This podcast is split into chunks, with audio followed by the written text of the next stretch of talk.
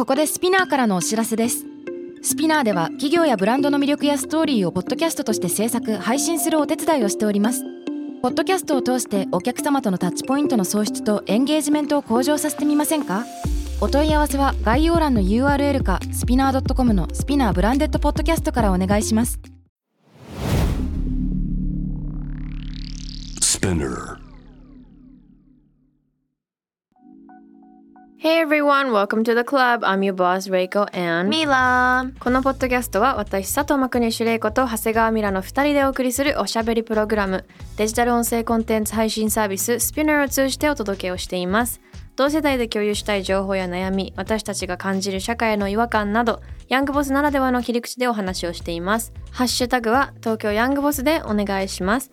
メッセージの宛先は概要欄にあるメッセージフォームのリンクからお願いします。フォローボタンからフォローもお忘れなく。はいということで今日もボスたち二日酔いの中お届けした ちゃんと言っとかないとさ。なんか今日元気なかったですよね。話長いです今日そうそううそうまとまってないですみたいなすいませんもしはい事前に。舌ったらずですけども、えー、たくさんメッセージそしてディスコードまたねツイッターなどでも東京ヤングボス我々宛てに、えー感想だったりお悩み、えーいつもいただいております。ありがとうございます。ありがとうございます。はい。ということで、えー今日も答えていければと思うよ。これはちょっと論争になる。論争というかいつも見る派見ない派みたいになるようなトピックだね。うんうん。じゃあ読んでいきます、はい。エリさんからです。ありがとうございます。年齢は28歳から34歳。会社員の方からです。別れて23週間ほど経つ彼がいますお酒が入ると距離感が近くなる癖がある人でした。飲み会があった際私の家に行きたいと言っていたので起きて待っていたのですが今から向かうという電話が来てから帰ってこず次に連絡が来たのは翌日のお昼でした。結局酔いつぶれて連絡ができなかったとのことでしたがものすごく心配したし電話が切れる直前に女性の声で彼の名前が呼ばれているのが聞こえていたので疑いの気持ちが出てしまい携帯を見せれると言われていたので、えーそれを思い出して見せてと言ってしまいました。結果的にその日のやり取りは分かっていませんでしたが別で元セフレに会う連絡をしているのを見つけてしまいました。あら。彼は疑われることが嫌だし私が彼を信頼できていない関係性が嫌。また元セフレでも今は友達だし誰と会うかなどは自由にさせてほしいというのが理由で振られてしまいました。え？携帯を見せてと言ってしまったことへの罪悪感。相手を疑ってしまったせいで見るはずのなかった心配になるものを目にしてしまったこと。過去あくまでもグレーえー自分がしてしまった悪循環の行動に後悔と反省をしておりそれまで優しく愛情を与えてくれていた彼も知っているので信じたいし戻りたいと思っている気持ちと客観的に見るとやめた方がいいのか、えー迷いの気持ちが入り混じってますお二人は一度別れた方とやり直した経験はありますか？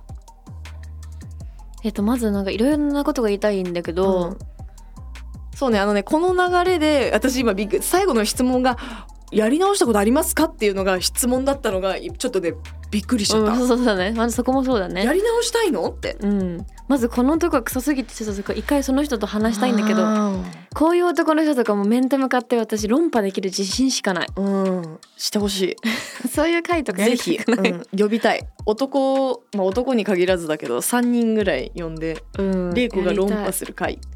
なんか彼が疑われることが嫌だし私が彼を信頼できてない関係が嫌っていうのは彼の意見ってことだよね。うん疑われることしてるお前がいけないだろうって間話じゃない？違いないのよ。じゃあやんなよってね。なんかね疑われることが嫌だとかあ俺を信じないの？私を信用してないの？みたいな人ってそういう人に限って自分に非があるというか、うん自分に自信がなかったりとか自分の行動に非があるって分かってるからそうなるったりとか、ちょっとコントロールしようともしてるよねなんかうん。相手を。なんかそれが見え見えだからちょっとこの人はそもそもそんな主観の人とうん。私は、私だったらちょっとできないなっていう。うんうん。でもなんかそんなに信頼できるんだったら携帯見せても問題なくないって思っちゃうんだけど。そうだよね。そう。そうだよね。そその信頼できるような行動をしてるのであればあの It shouldn't be a problem to show your うん。phone じゃんそう思わせちゃってる時点であごめんねそういう風に思わせちゃって。わかる。って言ってほしいし。それでそう思わしちゃった。私だったら見せるかな。うん、私でも私見せるし例えば女の人の声が、まあ、聞こえたからちょっと不安なんだけどってちゃんと正直に聞いて、うんうんうん。であのもし納得できるような説明がもらえないんだったらちょっとそれは納得できない。悪いけど携帯見せてって、っうん。てなるか、まあ、あとは普段の行いもあるよね。うん。で、まあ、普段の行いもさお酒が入ると距離が近くなる癖がもうすでにあるわけだから、はいはい。それはねうんなんかねいや、まあ女女好きなんじゃないですかこの人。うん。ただの。そうね、申し訳ないけど。うん。なんかこういう人は変わらないから私はあんまり無駄にここでこういいんじゃないとか、うんうんうん。プラスなポジティブなアドバイスをしたくないっていうか、うんそうね。なんか、うん。おそうそう。一度別れた方とやり直した経験があるかないかよりこのメールを読んでるともうやり直すような相手ではないのではないかっていうのがあの 先に、まずそこじゃない？うん。どうなんか携帯を、うん、この人すごいパワーを持ってる男の人だねなんていうの？こうなんていうのかな、うんうんこの関係でね。関係性が「お前俺のこと信用できないのか、うん。じゃあもういい」みたいな。うん、違うじゃん。なんか信頼関係とかリスペクトとかないっていうのがもう伺えるよね。そうだね。50-50であるべきだから、うん。そこは。なんかこう心配にさせちゃったことに対して「あごめんね、そんな風に思わせるつもりなかった。ごめんね」って言えるようう、なんそうそうそう。人がいいですね。え携帯を見る見ない論争あるじゃないですか。うんうん携帯見る？えの日常的に見るかって言ったら見ないけど見たことは全然ある、うんうんうん。ある、私もある。でも本当にあるけど多分もう数回以下。ううんん、私も2回、うんそういう感じ。うん、であと店アイコンもしたことある。うんうんパスワードも知ってるし。うん、そうだね、うんまあなんか深い関係になればないかな。ね。うん。そうなんだよね。でもやっぱ言ってたよね。なんかあれでしょ？このか携帯を見見るのがその中毒っぽくなってる人もいるんでしょ？そうそう携帯をれ。見るっていうそのこの信頼できないとか不安とかあとは相手に対してっていうよりも自分の自己肯定感が低かったりとかそっちの問題もなくはないと思うんだよね、うんうん。自分に自信がないとかそれに至って、まあ、携帯を見てしまった彼のことが信用できない。携帯見ちゃったっていうのでもうそのループ。でそこで安心するのか携帯見ていいことってないと思うんだけどないんだよねそうなの。基本的にね。本当にそうなの。だし、うん。だから携帯見てバレるようなことは携帯に残すなって思う。なんかもう徹底して違うアプリとかに入れて、うん、なんかもう絶対バレないやり方にしてほしい。うんうん。なんか写真とかも残さないでそんなに浮気だとかそういう嘘つきたいんだったら、うん、徹底してって思う。で、うん。そんな生半な気持ちでちょっとバレるかもみたいな感じでやるんだったらすんなって思う、うん、覚悟持ってや浮気しようって感じ なんかでもさ浮気じゃなくてもさみ例えば私の場合はなんか内容本当覚えてないんだけど何だったかな？なんか不安に思った時があってそれは彼のせいっていうよりも私の多分自信がなかったとか自分の不安定ちょっとホルモンバランスが見たりいろんなのがあったのかもしれないけど、でも別に彼が浮気してたしてないとかじゃなくてそういう人とは付き合わないからそもそも。浮気とかは全く影も何もなかったんだけど見てその昔の会話とかさ例えばうんうん。見なくてよかったものとかを見ちゃったっていう意味でなんで今付き合ってからはもちろん何にもなかったしだ逆に見なきゃよかったうんうん。ともなる、その見ちゃった自分に罪悪感みたいな見なきゃよかった。プラス過去ののも知りたくなか知る必要がなかったこと。今現在進行形のものはないんだからみたいな見ていいことないっていう意味はなんかそういう意味でもあったんだけどけどなんかそう私の周りでもいてそのループにその見て見てしまうループに依存しちゃう子がいてでも本当その子はね精神科に通って出たんだけどね結構前の話なんだけどでもそういうのはよく聞くし、うん。意外とまあなんだろうメンヘラっていう言葉が日本語ではあるけど、それになってしまう。みさっきさメンヘラのあの定義みたいな特徴見てたんだけど、ん感情の起伏が激しい寂しがりや、自己肯定感が低いマイナス思考人に依存しがちっていうのがあって、なんかか、まあ、基本的にその結構マインドとメンタルの部分の話じゃんこれって。そうだね。その結果そういう行動に至っちゃう。これがうんうん人、携帯を見るなんてまだ可愛いものかもしれないけどそれがもっともっと悪化するとそういうもっと精神病みたいなところに紐づく話でもあると思うから。そうだよ。だってこの間すごい怖い事件あったよ神奈川で何？あのーいや有名なねあのストーカーっていう要は元彼だったからストーカーっていう法律がそうできなかったんだけど別れる別れないで結局別れちゃったんだけど別れたくなかったからその彼氏があの勝手にその子の家の鍵実家の家の鍵を盗んで入ってその子が起きたらいてその元彼が。でえ何してんの？ってなってでで家族が追い出してそしたら行ってきますってい仕事だから学校に行くのに家出てったら家の前のマンションで殺されちゃったの。有名なねつい最近あった。え？有名でめちゃくちゃ有名な。ちょっと皆さんニュースチェックしてくださいそうめっちゃ有名なずっとあのワイドショーっていうか怖い。ニュースそれのコメントばっかりだったよ。やば。そうでそれもやっぱりそのストーカー法っていう法律が成立しなかったのがやっぱり長い付き合いだったかっていうかその元彼付き合う付き合わない。警察が介入できるところにやっぱなんていうのかな日本の法律ってすごく難しいんだよね。民事に介入しないっていうのがあるから。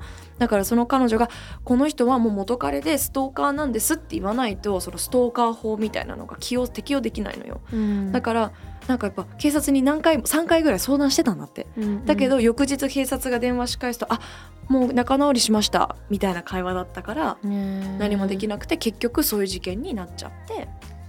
だからちょっとね過度だけど全然この質問者さんとはちょっと話ずれてるけど、うんうん。でもいいヘルシーな恋愛をしないとねうん。って思うね。うん。携帯は見ない方がいい。うん、絶いやなんか対見ない。恋愛とか人間関係ってそのなんだろう信用問題があって信用があって人と人ってつながるわけじゃん、うんうんうん。だからそれが悪化するとメンタルの方に精神とか自分を追い詰めたりとかそっちに行きやすいから人とひ恋愛をしない友達を作らないっていううん。のに至った人の本私読んだことある。へえ。でもわかる？なんかそのつながってるよね。まあそれを全部それが人生だしそれが人として生きていくことの難びでしさでもあもあるし。りそう楽しさでもあるんだけど、いやーでもねそういえばいた友達でちょうど昨日たまたま飲んでたその子があの久しぶりに会った子なんだけどあえそうだ。一緒にいた子と2軒目のバーに行ったらその共通の友達が飲んでて「えどう一人で飲んでってどうしたの?」って言ったら、なんかまあいろいろあってとにかく要約すると携帯見てたら LINE ってなんかひあの隠せるの知ってる？ヘレンってできんのよ。あそうなの？私もそれ知らなかったんだけど知らなかったんだけど。こうやって例えばあのハイドって隠すってやったらそのここのなんてトーク履歴から消えんの。ででハイドっていうボックスに行くと見れんのよ。隠せるんだって。だけどその子はその隠せるところも見てみたいな。でなんかまあ彼がそういう夜のお店に行ってたのを聞いてもう喧嘩してみたいな。だからよ夜のお店に行ったことが怒ってたんじゃなくてその嘘つかれたことを怒ってたみたいな感じの話があったりとか、あと別の友達は「いやこないださ彼女がさ携帯勝手に見て」俺結構無理なんだよねブチギレ。もう別れようかなと。ええー、みたいな。うん。そこまで？みたいな、私私多分携帯見られても、まあ、やましいこともないかも、うんうん。まあそんなに怒んないかも。そうだね。どっちかというとプラウドかも「どうぞ」って。うん「見て見て」ってなるかも「どうどうぞどうぞ」みたいな。こうテストみたいな。抜き打ちテストみたいな感じ、うんうん。だけどあそれぐらいやっぱりもう絶対に嫌っていうその携帯を見るイコール信用してないっていうハンコを押すみたいな風に考える人も多分一定数いるってことね。そうそういるんだと思う。えーどうなんだろうこれみんなさんの意見聞きたいな私も。う。ん、だねからみみんな私は見ない方がいいしいつ見られてもおかしくない状態にやっぱりしとくのがうん。安全かな。あでもね安全っていうか。一個そのメンヘラって言ったらあれだけど私の友達だから、うん。まあメンヘラなんだけど、うん。全然。でもその子の話以降ちょっと面白いく面白いって言っちゃいけないけど、うんししたいのはこれ全然真似しないでくださいね良い子は、はいでもその子の彼氏が良くないこれはね、うん。彼女もまあ今までのか付き合った人たちの男運が悪かったりとかして結構何回か浮気されちゃったりしてトラウマがあったりしたんだけど今回のその時付き合った彼も浮気癖があって他の女とうん。ご飯行ってるの知ってたり飲みに行ってたりとか、まあ、変な LINE してたりみたいなのも知ってて、うん。まあ、まあそんなん別れりゃいいじゃんっていう簡単なね外からの話ではあるんだけど、うん。その子がやったのは携帯を見るパスワードがなんか長すぎて、うん。アルファベットにできるパスワードわかる？はいはいはい。それに細かくね。そう細かくもう数字じゃないみたいな、はいはい。わからないっ携帯のパスていうので、どうしようってなった時に彼の寝てる時に彼の指紋認証で携帯開けて指紋登録を彼女の自分の足の親指で 指紋登録をして指紋登録ってなんか何個かできるらしいの、うんできるできる。その自分彼は自分の指で多分登録してたけどその携帯にもう一個指紋登録を自分の足でしたのねでそこからだから自分の足 なんで足にしたのか分かんない。手だとなんかバレるから勝手に開いちゃう時とかあるかもしれないもんね。あれなんだろうこれ。指紋認証俺2個も登録してないってなってえお前ってやられた時にバレるからかもね。うん。まあそこまで先を読んで。or 例えば携帯貸してみたいな時にさこうやってなんかほら指紋パッて当たったらそうそう開いちゃうみたいなのあるじゃん。あー。えマジでもうそこまで考えるみたいな。もうそれはメンヘラっていうかこれ切ったねと思っちゃったでも足の指 何回も足の指ポッポン押すんでしょ？でもなんかすごいじゃん。でその子はどう何それで見てまやっぱ見ないと不安なの？見ないと不安になっちゃう。でも浮気してるから見ても不安なんだよ。毎回毎して回るの？してる。黒なんだ。そで何も解決しないの？しない。あしてるなって感じなの？うそう。そうそう。そうわかんないよ、そのマインドはね。でもそれをだその自分とのその確認テストをしたいんじゃない？あこの日こう言ってたけどやっぱそうだったね。とか、まあそのそれをするためだけに。あある意味手の内で転がしたいのかな、まあ、一応把握してますよとみたいなな感じなのかな、いやーでもそんな強くはなかったから結局別れたからよかったんだけどなるほどね。でもなんかそういう子もいるんだと思って。面白い。いろんなね恋愛になるとさいきなりさこう友達と話さない部分もあったりするじゃん、うん、で話聞いてると「え？みたいないろんな価値観とかいろんなこと出てきて、うん、これめちゃくちゃベールに包まれてるね。トピックだから。だからヤングボスこの恋愛トピック面白いよね。でもこの人のさ一度別れた方ってやり直した経験ありますかっていうのは？私はあります。うんある。ある。あるね。うん。私ないんだよね意外と。でもまあど何にも正解はない気がする。ないと思うんどっちでもいいと思う。ない。うん。なんかミラのそのミラの知ってるからそれはそれですごく素敵だなって思うし私はなんかやりきって別れるのね、うんうんうん。我慢って言ったらあれだけどもう2人の関係をコミュニケーションも取り合ってお互いを努力し合ってここまでここまで我慢っていうか、うん頑張って頑張って頑張って、でも無理だよねって別れるから、うんうん振り返らないといううんか、うんうんうん。なんかそのへ中子供をじみた喧嘩でもう無理みたいなのが逆にな、はいいはいはい。ちゃんと話し合ってんだね。そうだからね振り返らないっていうのは振り返らない上でそういう関係づくりをするのは大事かも、まあ、うん。そんな突き詰めて我慢する必要はないんだけど、うん。相手にもよるよね。あといろんな人生のシチュエーションとかさ、そうね。なんかなんだ仕事とかさ海外に行っちゃうとか引っ越しとか、うんうん。やっぱいろんなねそうタイミングってあるから恋愛って、だからそのタイミングがまた私もなんか結構知り合いでいるのは大学の時付き合ってて、うん。でまあわかお別れして本当に大人になってその要は40代後半で復縁して結婚したとか、なんかそういういろんな話聞くから、うん。なんかこれはダメあれは OK あれは絶対にうまくいかないとか、うんうんうんそういうのはバイアスは、まあ、自分自身も経験してるからだと思うけど、うん。ないかなって思うけどまあ本当にあの誠に勝手ながらではございますけどこのメッセージを読んでる限りはその復縁するほどの人ではないの。ないしそんなにあの思い詰めないでください。ぜひ、うん。あのそんなに携帯携帯を見ないとって思うぐらい不安になってしまう行動をした彼が悪い、いやほんとそう。もうちょっと自分大事にしてよ。そうしよう。はいじゃあメール。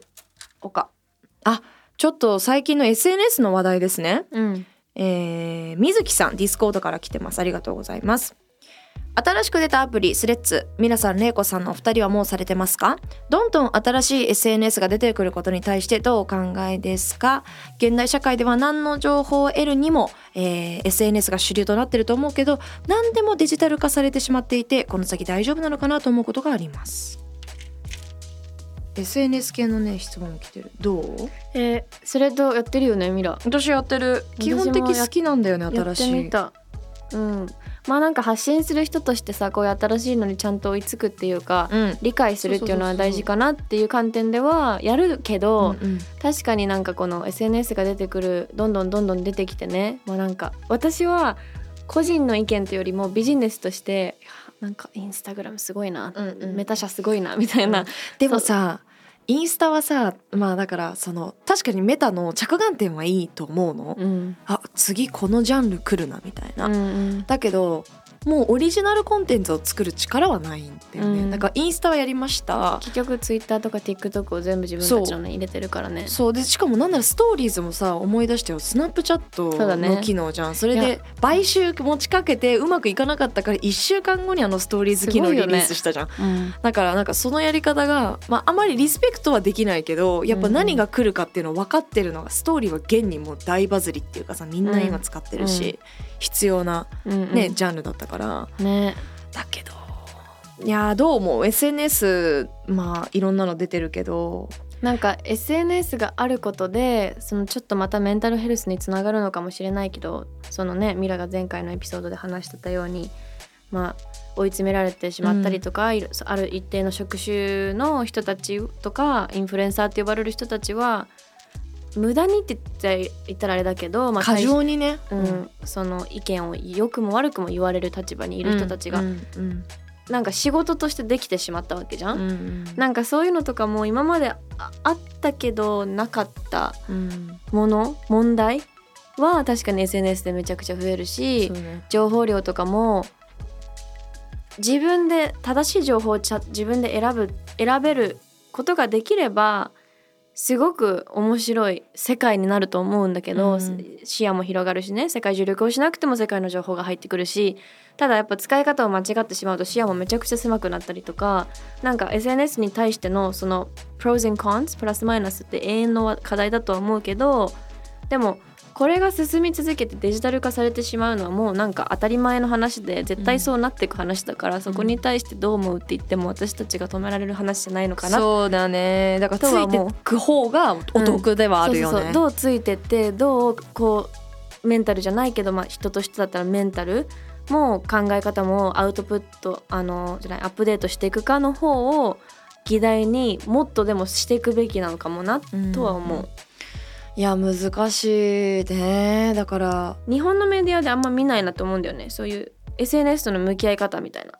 見なくない？見ないけどすごく話題にはなってるニュースで、本当、うん、やっぱりその特にどうなんだろうね。いろんな意見あるけど私が思うにそのそれこそ Z 世代って SNS と一緒に育ってきたからある程度のリテラシーとかルールっていうのはナチュラルに、えー組み込まれてる私たちの中に、うんうん。だけどこのこれで育ってない34050代の方々はわからないからルールが言葉遣いも荒かったりするし、今はこう、うん。レイコがさっき言ってたみたいにインフルエンサーとか有名人の人だけじゃなくて一般人の人でもツイッターとかでは炎上するし、そういうなんていうのかな問題はめちゃくちゃ増えてるから、うん。なんかポジティブにね使えるとものすごくいい風にあのいけるんだけど。ねえねネットフリックスのさ「セレブリティ」っていう韓国ドラマ見た？見てないけど見たい。めちゃくちゃさあれさちょっとこれ一旦見て。その考察したいんだけど、うん。オッケー。あれはねあんまり言えないぐらいリアル。えーめちゃくちゃリアル。it a lot だし韓国のお話ではあるけど、うんうん。全然こう日本もまああながちその口には出してないだけで、うん。ああこういうことあるよなとか。あるよねっていうね、えっていうかさ最近さすごい悩んでんのがさうん。まあ私がやってるその発信もそうだしまあそのいろんなさスモールビジネス多分、うんレイコのビジネスもそうだと思うしあの SNS のおかげでスモールビジネスがどんどんこううまく成功しやすくなってる世の中になってるじゃん、うんもっと言うと TikTok が出てから余計にさスモール AI なんていうの？ランダムにおすすめ出してくれるからさ、スモールビジネスが本当にこうなんていうのかなスモールビジネスオーナーズが感謝するみたいな。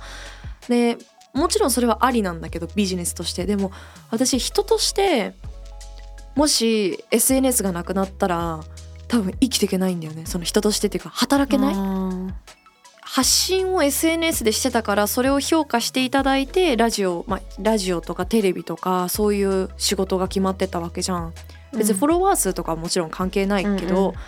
でもそういうプラットフォームがあったおかげできっかけを自分で作ることができたから今までとは全然違うんだけど、うん。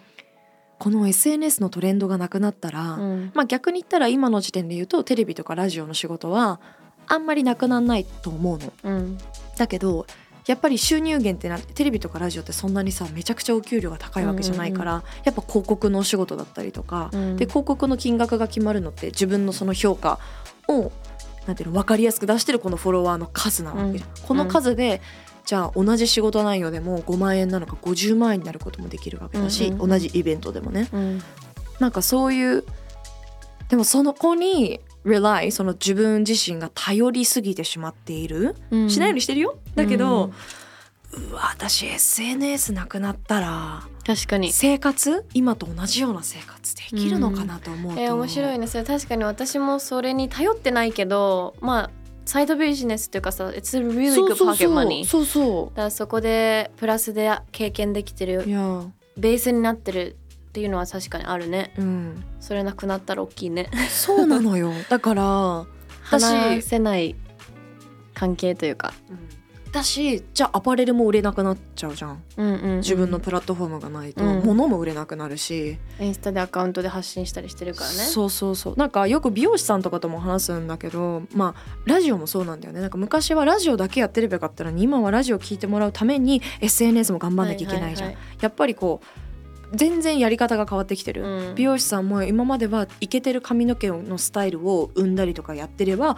お客さんは来てたけど、うん。今はなんていうのか変な話インスタの投稿がおしゃれであればお客さんはめっちゃ来るし売り上げは来るのよ。うんうん。たとえそれが変な話ダサくても、自分的なクリエイティビティとしてはダサくても、SNS で評価されれば売り上げになるし、誰が来てるとかね。そう。ん。うだからそれがなんかこの目の前にあるクリエイティビティをやってれば評価されてた時代からもちろんいろんな人にチャンスがその分広くなったってのもあるけど本質的じゃないものも、だから本当に上手な美容師さんって意外とインスタフォロワーそんなにいなかったりね、うん。やってもらうそこにフォーカスしてないからうんうんうん。とか、そうそう。なんかそういうでも逆に言ったら本当はめちゃくちゃ腕がいいのに今までいろんな会社の事情で表に出してもらえなかったり押してもらえなかったけど SNS があったおかげで自分で努力してお客さんがたくさん来ましたとかさ、うんうん。本当の何？プロズコンズも本当、うん。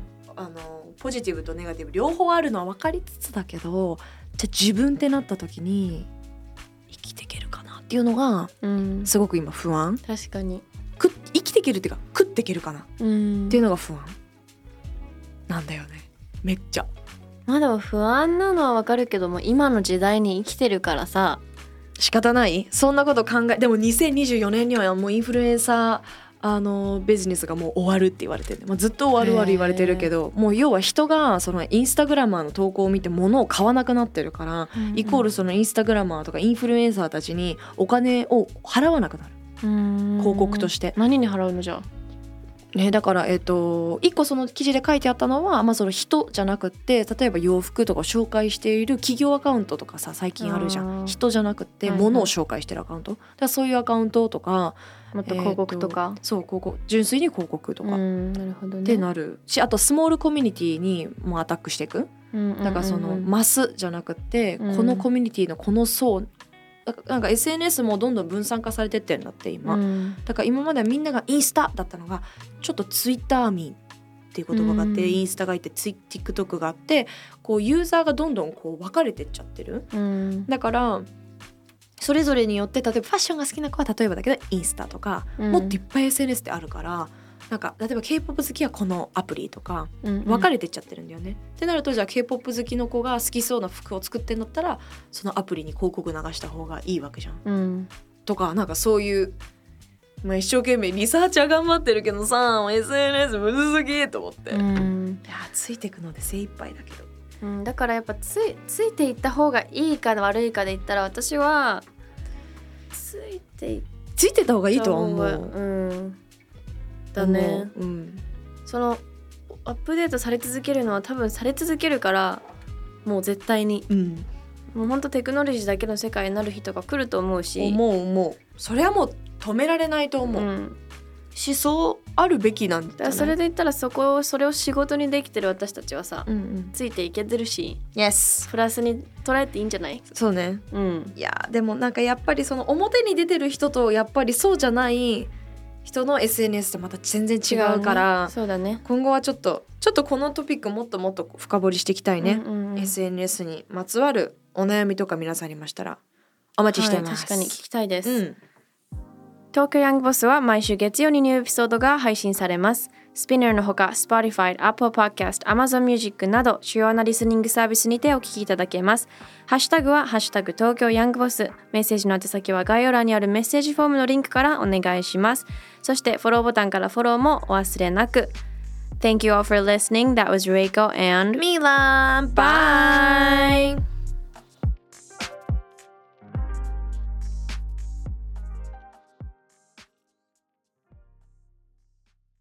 キャリコン編集長通信仕事と人生の話をゆるゆるとパワードバイミモレ。このポッドキャストではミモレ編集長の河原咲子が時には一人で時にはゲストをお招きしキャリアコンサルタントの資格を生かして仕事と人生そして職業キャリアだけじゃないライフキャリアの話を誰にでも分かりやすくゆるゆるとお話します。毎週金曜日に新しいエピソードを配信中です。ぜひ一度聞いてみてください。